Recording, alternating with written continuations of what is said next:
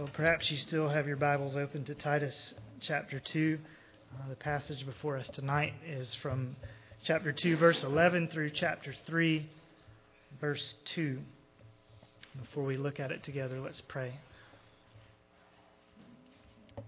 Father, we thank you for your word. We thank you that as we are going to read, the grace of God has appeared. I thank you that you haven't left us without grace that you haven't left us, as we saw in Ruth chapter 4, without a Redeemer today. So, God, as we think about grace and how we should live, God, help us to bring those things together rightly in our minds. And I ask in Jesus' name, amen. Tonight we're going to spend most of our time trying to piece together a definition of the word grace. But before we begin to do that, I want you to ask yourself what is my first thought when I hear the word grace? In other words, if we were to play word association tonight, what would come out of your mouth most immediately if someone held up a flashcard with the word grace written on it? If you're like me, what probably comes to mind most immediately in connection with that word grace is the undeserved forgiveness that God offers to us in Jesus the fact that he has not dealt with us according to our sins, Psalm 103, or rewarded us according to our iniquities. The reality that because Jesus died the death that we deserve, we can be forgiven freely, at no cost to ourselves, by no merit of our own, with no need to pay God back, and with no strings attached. Forgiveness. And I think if that's your first thought connected with the word grace, then you're on the right track. The very first thing that God's grace ought to bring to mind, I believe, is the cross of Christ and the forgiveness that we have in Jesus. But tonight, the Apostle Paul is going to remind us, as he writes to his apprentice Titus, that the forgiveness of sins is not the only thing we should think of when we see the word grace written on the pages of the Bible or when we hear it pronounced in a sermon or in a Sunday school lesson. Now, it is true that grace does have everything to do with forgiveness, and that forgiveness is the first thought that ought to come to our mind when we hear the word grace. And yet, we're going to see tonight that the word grace and the word forgiveness are not exactly synonyms. They're not one and the same thing. Rather, what we're going to see in the book of Titus this evening is that grace is actually bigger than forgiveness. Grace is the larger, more overarching cause of forgiveness. So the two things are inextricably linked grace and forgiveness. But grace is also the overarching cause of many other things that happen in our lives besides forgiveness. There's more to grace than just forgiveness. And Paul discusses that fact beginning here in Titus chapter 2, verse 11. He writes, For the grace of God has appeared, bringing salvation to all men, instructing us to deny ungodliness and worldly desires and to live sensibly, righteously, and godly in the present age, looking for the blessed hope and the appearing of the glory of our great God and Savior, Christ Jesus, who gave himself for us to redeem us from every lawless deed and to purify for himself a people for his own possession, zealous for good deeds. These things speak and exhort and reprove with all authority. Let no one disregard you. Remind them to be subject to rulers, to authorities, to be obedient, to be ready for every good deed, to malign no one, to be peaceable, gentle, showing every consideration for all men. Now, did you hear it? The grace of God has appeared, verse 11, not only forgiving our sins, wonderful and true and primary though that is, but the grace of God has also appeared, instructing us, verse 12, to deny ungodliness and worldly desires and to live sensibly, righteously, and godly in the present age. Grace has appeared not only to forgive us for something, but to teach us something. Grace has appeared not only to forgive us, but to instruct us as to how we ought to live. Verse 12. And therefore, we should say off the top that if our understanding of grace is limited to forgiveness, if we think of grace merely as a synonym for forgiveness, we've missed some things. And we will probably be stunted in our Christian growth. If we think of grace and forgiveness as exactly the same things and think that grace is really just limited to forgiveness, we will either, on the one hand, ignore the fact that real saving grace actually changes human behavior, or if our behavior does change, we will misinterpret and likely take undue credit for the good things that grace is actually doing in our lives. Therefore, as we read Titus 2:11 through 3:2, we should notice that Paul's understanding of grace is broader and more far-reaching than that of many modern Christians. He wanted Christians to know that God's grace has not only, not only appeared in their lives to forgive their sins, but also, over time, to eliminate their sins. Not only to forgive sins, but grace appears in our lives to eliminate our sins over time. So, grace is about forgiveness and change. It's about the absolution of our sins and the alteration of our lifestyles. Grace is about justification and sanctification, to put it another way.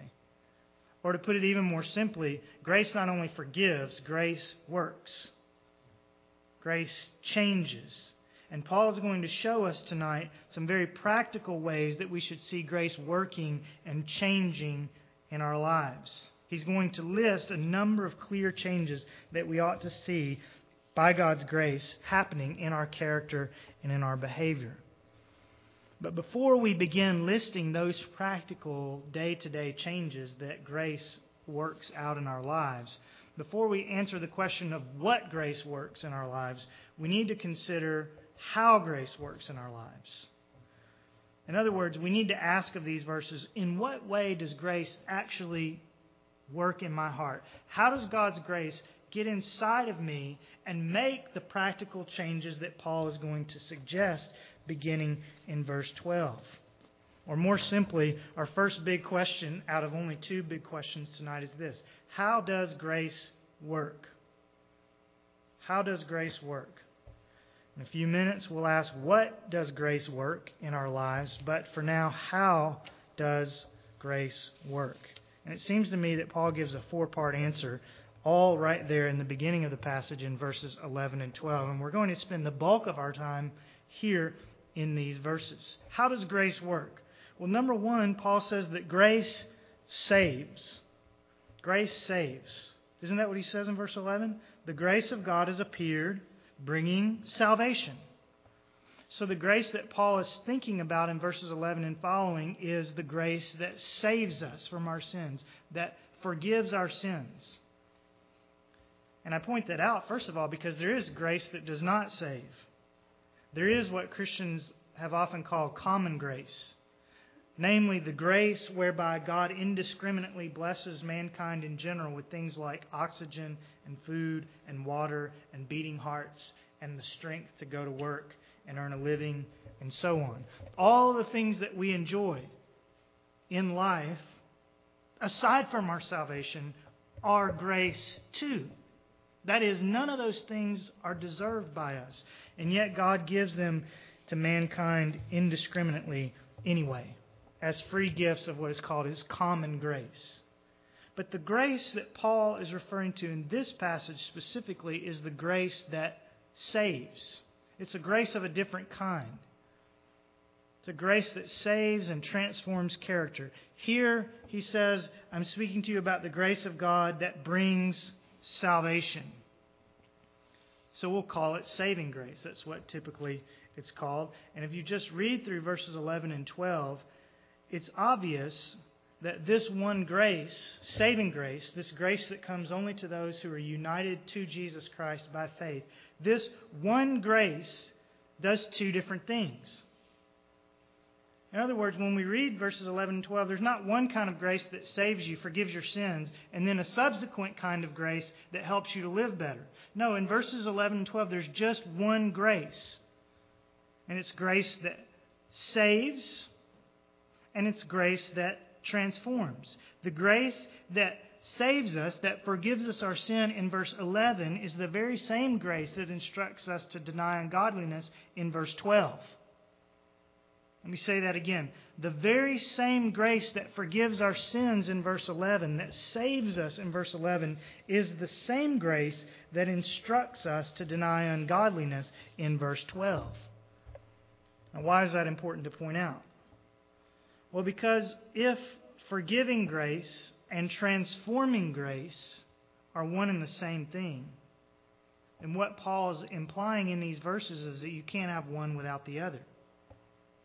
You cannot be forgiven of your sins without also, over time, growing out of them. Maybe not at the rate you would like, maybe not at the rate that someone else grows out of them, but you will never grow out of your sins if you've not been forgiven of your sins.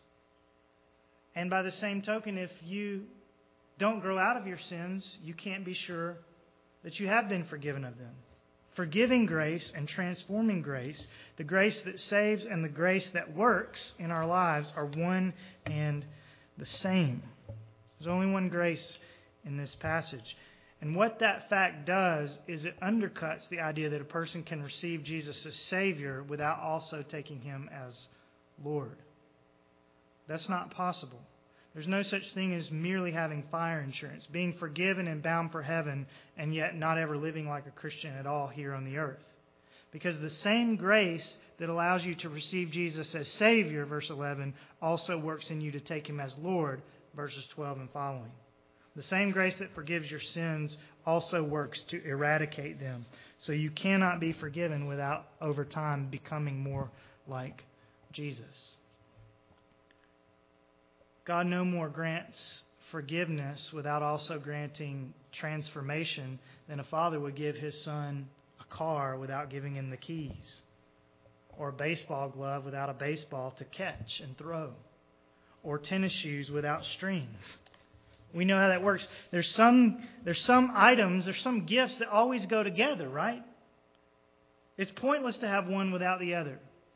Some gifts, if you are given the gift without also getting the companion gift, it's like no gift at all. And that's the way it is with forgiveness and Christian growth, with justification and sanctification. God will never give one without giving the other. One appears a lot more readily than the other. You don't grow as quickly as you're forgiven. You're forgiven all at once. You grow over a period of 10 or 20 or 70 or 80 years. But both of the gifts always come together the grace that forgives our sins verse 11, is the same grace that changes our character in verse 12. And here's one other sort of flip side application of that fact. While some of us may be tempted to think we can have forgiveness without ever changing, others of us may leave tonight and try to change without ever having been forgiven. In other words, it would be possible for someone, adult, child, teenager, to hear all that Paul is going to call us to be and do in these verses, and then to go out of this room hoping and praying and trying with all your might to do what the Bible says. And there's an element of that that's really good. But if you've never come to Jesus to receive the forgiveness of your sins, then you have not received the companion gift of change in your life. Forgiveness and change come together. So you cannot change. You cannot move one inch toward becoming more like Jesus if you will not at the same time come to Him and bow your knee and admit that you need to be forgiven of your sins. And so if you're hoping to change tonight without being forgiven, you should drop that hope until you're willing to seek forgiveness and change together until you're willing to seek forgiveness for the very fact that you need so badly to change. So that's the first thing. The grace that changes is the same grace that saves. Now, secondly, notice grace appeared. How does grace work in our life? Well, it saves us, but also, he says in verse 11, grace at some time appeared. That's the beginning of verse 11 still. This transforming, forgiving, life changing grace of God has appeared. Now, that's an important word. The idea of forgiving, transforming grace had to appear to us. And the reason it had to appear to us is because it's not something that we inherently know or understand or could think up in our human nature. Grace needed to appear. God needed to put it on the screen for us to see. God needed to make it rise in our lives like the morning sun on what would have otherwise been a blank horizon. Grace appeared because it's not something that man would have ever perceived or even imagined on his own. And you'll find if you study them the idea that the idea of saving grace is not inherent. In fact, is completely absent from the philosophical and religious systems that man has made. You can study them on any place on the planet, and you'll find that all the world religions are bent towards earning heaven or nirvana or whatever they conceive of as a reward for a life well lived. All the man made religions and philosophies in the world are built around human merit. And the reason for that is because the idea of grace, free, undeserved favor that we have not earned and that we cannot pay God back for, is not inherent in man's thinking. So if men and women were ever to renounce their own self reliance and turn back from trying to save themselves, if men and women were ever going to run to God and ask Him to give them far beyond what they could ever deserve, then the concept of grace would have to appear. We weren't going to think it up on our own and ask God for it. It had to appear to us. God would have to reveal it to us. And that's what Paul is saying. In His Word, God's done that, hasn't He? He has made grace to appear. He's defined it, He's illustrated it, He's advertised it to us all throughout the Old and the New Testaments. Throughout the Bible, God has caused the concept of grace to appear on the pages of Scripture, saying things like, Come, buy, my, buy wine and milk without money and without cost.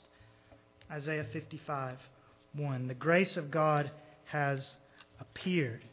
And here's what's really significant about that. Here's what I want you really to remember. When the grace of God appeared, it did not come merely as a set of principles or ideas or definitions or doctrines. Yes, it is all of those things. But the word appeared is a more tangible word, isn't it? In other words, we don't normally use the word appeared to refer to ideas and concepts do we? We use the word appeared to refer to concrete objects. Something appeared, I saw it. Ideas can be explained and written about and thought about and taught to people, but the kinds of things that we refer to as appearing are things like cars and the sun or animals or iPhones or people or whatever it may be your keys are lost, you hope that they will appear. We use the word appear to refer to, to things, to objects. And therefore, when Paul says that the grace of God has appeared in verse 11, I think what he means is that the saving, transforming grace of God is something more than just a concept or an idea that can be explained Rather, the saving grace of God, though it is a concept, though it is an idea, is more than that. It has actually appeared in tangible form. How so? Well, in a person. Verses 13 and 14. Our great God and Savior, Christ Jesus, who gave himself for us. He's going to appear again, Paul is saying in verses 13 and 14. But in verse 11, he's told us that he has already appeared and brought grace with him. So, how did the grace of God appear? Not in the form of a doctrine first, but in the form of a person who made the doctrine possible. For had Jesus not come and laid down his life for us, there would be no saving grace, no forgiveness no heaven, no life change, no hope. But grace appeared. Not in a philosophy classroom, not in a theological textbook, but through the sinless life and atoning death and resurrection of a person. Our great God and Savior, Christ Jesus. Never forget that. If you are to get the help that God offers to you if you are to really grow in the Lord, it will not do simply to understand grace. to understand this sermon, to grasp all the facts that Paul is laying out for us tonight. That won't by itself change your life. It won't do you any good just to know the doctrine. You must entrust yourself to the person behind the doctrine, to Christ Jesus. So the grace of God has appeared in the person of Jesus. That's the second point. Grace saves, grace has appeared, and now before we even leave verse 11, there's a third thing to notice. Grace is broad. Grace is broad. The grace of God, he says, has appeared, bringing salvation to all men. That's broad. And it sounds straightforward enough, doesn't it? But we should note at least briefly that Titus 2:11 does provide us with some bit of a theological quandary. On the surface, the verse seems simple enough. But if you look closely, you'll see that Paul says something that needs more thought and consideration than we have time for tonight. Namely, Paul does not say that the grace of God has appeared bringing the gospel to all men. He doesn't say the grace of God has appeared bringing the hope of salvation or the opportunity for salvation or the possibility of salvation to all men. He actually says the grace of God has appeared bringing salvation itself to all men. Why is that difficult? Because the rest of the Bible makes clear, and most of you, I'm sure, are aware, that not all men in the end are going to be saved. Not all men are going to go to heaven. Not all men are going to be forgiven of their sins. Not all men are going to be transformed in the way that Paul is describing in these verses. And therefore, whether one leans in questions of how salvation actually works in the direction of man's free will or whether one leans in the direction of God's predestination, this is a hard verse to figure out. Because no one who reads the Bible with a clear head believes that every person on the earth, without exception, is actually even going to hear about salvation, much less experience it. So, what does Paul mean when he says that salvation comes to all men? Well, it doesn't mean that all men are going to be saved. So, what does he mean? Well, since all men do not actually hear about salvation and receive salvation, and many who do hear about it don't receive it, what Paul says here has to be some sort of a theological shorthand. He has to be saying more than his words actually let on. Either, and it has to be one of two things. Either the phrase bringing salvation to all men is Paul's shorthand for the grace of God has appeared, bringing the opportunity of salvation to all men who ever lived. I.e., he has to be saying, on one hand, perhaps, that because of Jesus' death, salvation is possible for all men everywhere without exception. That's one view. Or, on the other hand, the other option would be that the phrase bringing salvation to all men is shorthand for Paul, meaning bringing actual salvation to all types of men, all classes of men. In other words, because Jesus died, perhaps Paul is saying that people will infallibly be saved from every tongue and tribe and people and nation, and in fact, from all the various classes of men that he's just finished talking about in verses 1 through 10 men and women, old and young, slave and free. It has to be one or the other. Either he's saying that the possibility of salvation is available to all men, or he's saying that actual salvation comes to all sorts of men.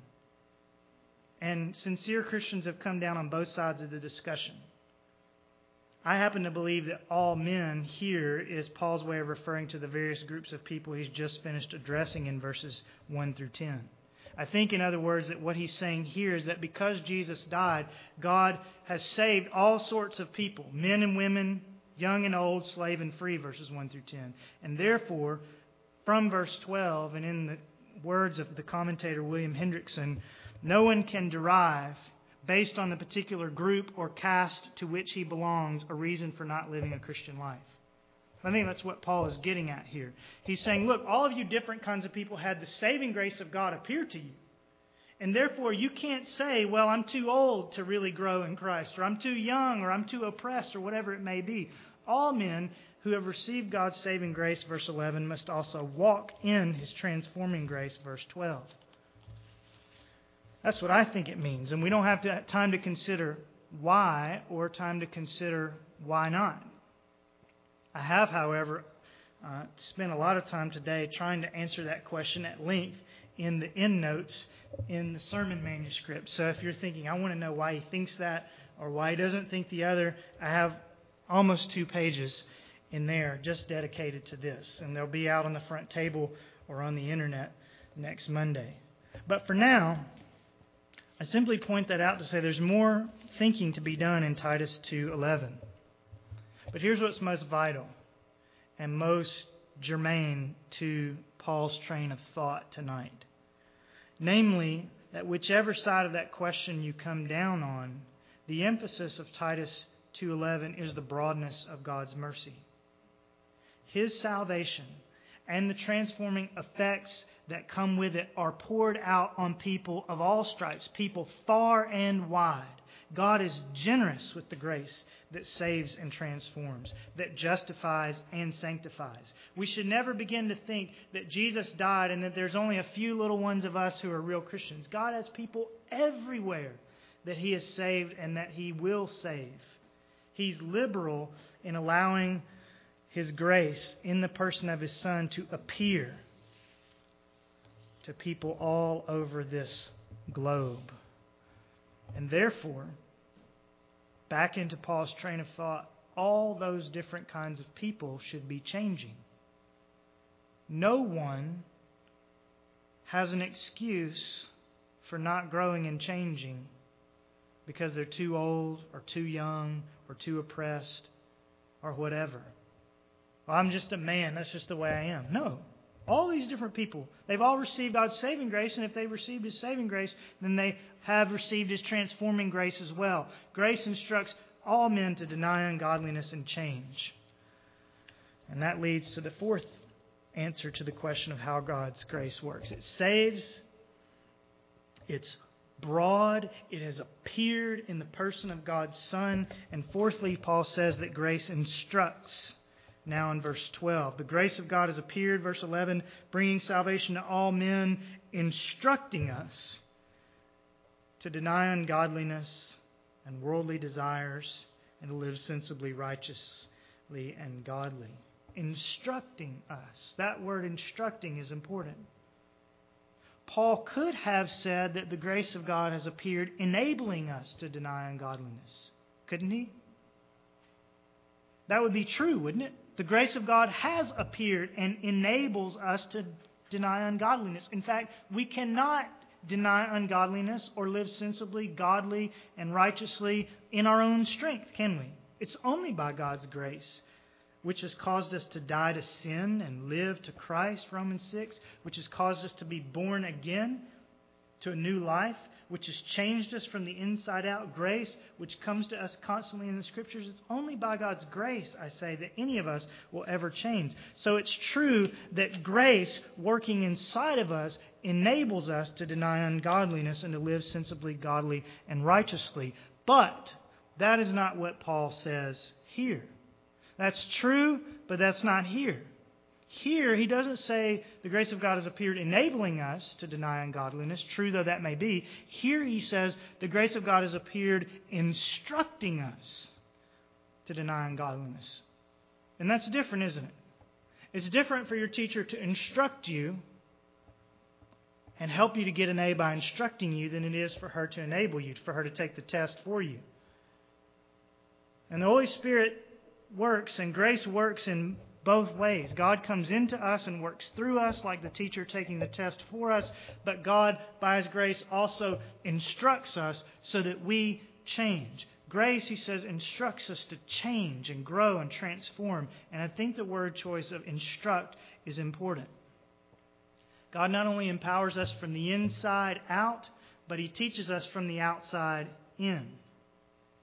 And one of the ways grace teaches us is as we think about grace and the first thing that comes to our mind when we hear the word grace, right? The first thing that comes to our mind, most of us, when we hear grace, is Jesus died for me. I am forgiven. I am right with God. That's grace, and that teaches us something. When we look at the person of Jesus, when we look at the cross, when we look at this man through whom grace has come to us, we are taught to deny ungodliness. How so? Well, in a number of ways, but let me just mention one. How does looking at what Jesus did for us on the cross teach us to deny ungodliness? It almost would seem like it would do exactly the opposite, right? It might seem that if we're really thinking all the time about Jesus dying for us and our sins being forgiven, that we would sin all the more. Because after all, He's already done what needed to be done. My sins, past, present, and future, are already forgiven. So why not just keep sinning? But that's not the way it actually works in a forgiven heart, isn't it? No. If we have truly been forgiven, if we've truly seen what it costs Jesus to provide forgiveness for us, if we have truly grasped and received the forgiving grace of God, we'll want to honor Him all the more, right? Not as a method of repayment, but as a way to show that we love Him and we're thankful beyond measure for what He's done. And so, in that way, grace, the grace that was poured out to us on the cross, the grace that forgives our sins, instructs us. It teaches us. It persuades us to live godly. Grace says to us, if Jesus did this for you, then should you not obey him? Should you not love him? Should you not live godly and live more like Christ? Grace teaches us. That's one reason among many why a person can't be forgiven without also having a deep, deep desire to change. If you don't desire to change, you must not appreciate the grace that God has given you at the cross. And if you don't appreciate the grace that God has given you at the cross, then you surely have not been forgiven. But if you are forgiven, and if you have received the grace of forgiveness, then that grace says to you, if he did this, then should you not love him? Should you not be grateful to Him? Should you not obey Him? Should you not deny ungodliness and worldly desires and live sensibly, righteously, and godly in the present age?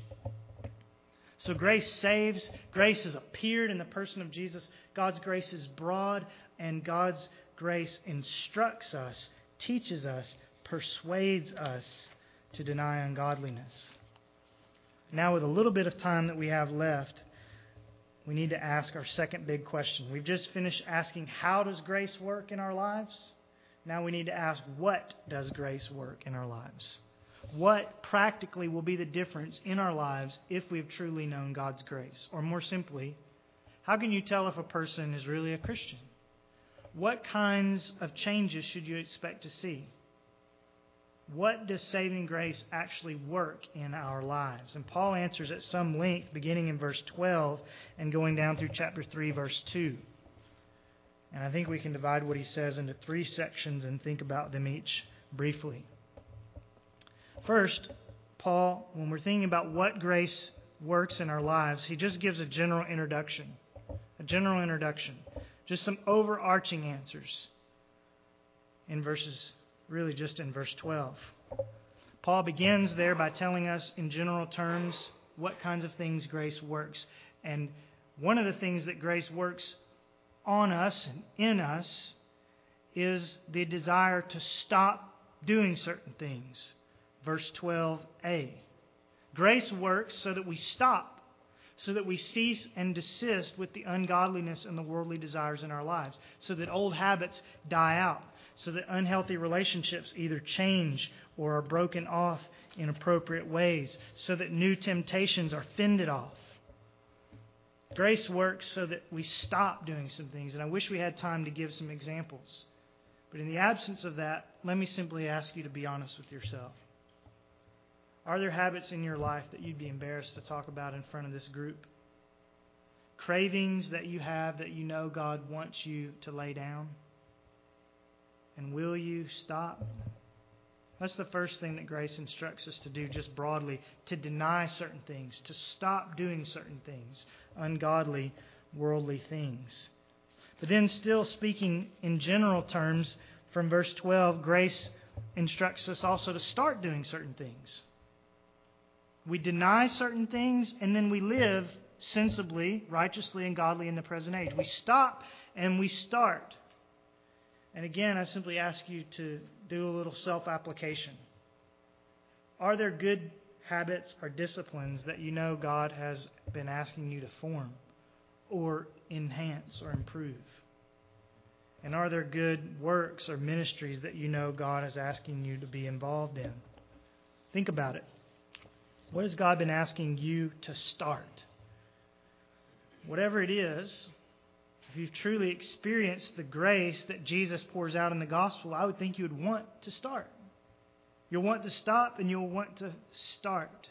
You'll want to demonstrate your love and your thankfulness in just the way that Paul describes in verse 12. And to help you to do that, let me point you, secondly, to verses 13 and 14, where Paul gives some gospel motivation. A general introduction to what grace does in our lives, and then he gives us a gospel motivation. Why, verses 13 and 14, should you deny ungodliness and worldly desires? Why should you live sensibly and righteous and godly in the present age? Well, first, because you believe, I hope, that the present age is not all there is. You live sensibly in the present age, verse 12, because you're looking for the coming age, verse 13, because you're looking for the blessed hope and the appearing of the glory of our great God and Savior, Christ Jesus. Well, let me ask you an easy question. Do you believe Jesus is coming again? Surely you do. But that's not the question here. The question is, do you live like it? Do you live like it? Indeed, wasn't that the point of so many of the parables that Jesus told? Wasn't Jesus always telling his disciples and the Pharisees stories about landowners and masters and vineyard lords who went away on long journeys and then who came back to find some of their servants being faithful and some of them fooling around? And wasn't he actually talking not about vineyard owners and servants, but about himself? and his coming and you and me? Of course he was. So let me just ask you if Jesus were to come back tonight, would he find that you've been faithful with the gifts and the time and the money and the opportunities that you've been given? Or would he find that you've been fooling around? The second coming of Jesus is great motivation to change, to grow, to be what we ought to be. And so, as we've already been saying, is his first coming. His second coming motivates us, verse 13, but so does his first coming, verse 14. We should be motivated by the fact that Jesus gave himself for us to redeem us from every lawless deed and to purify for himself a people for his own possession, zealous for good deeds. That's why he came. Not just to forgive your sins, but also to purify you and to make you zealous for good deeds. And can we honestly look at the pock marks on his forehead and the nail prints in his hands and feet and the hole in his side and the mangled scars on his back and be anything but pure and zealous? If Jesus died for our sins, then can we do anything but live for him? To do anything other than that would be the height of ungratefulness, wouldn't it? I've loved you. I've given my life for you. I've suffered and died in agony and shame for you.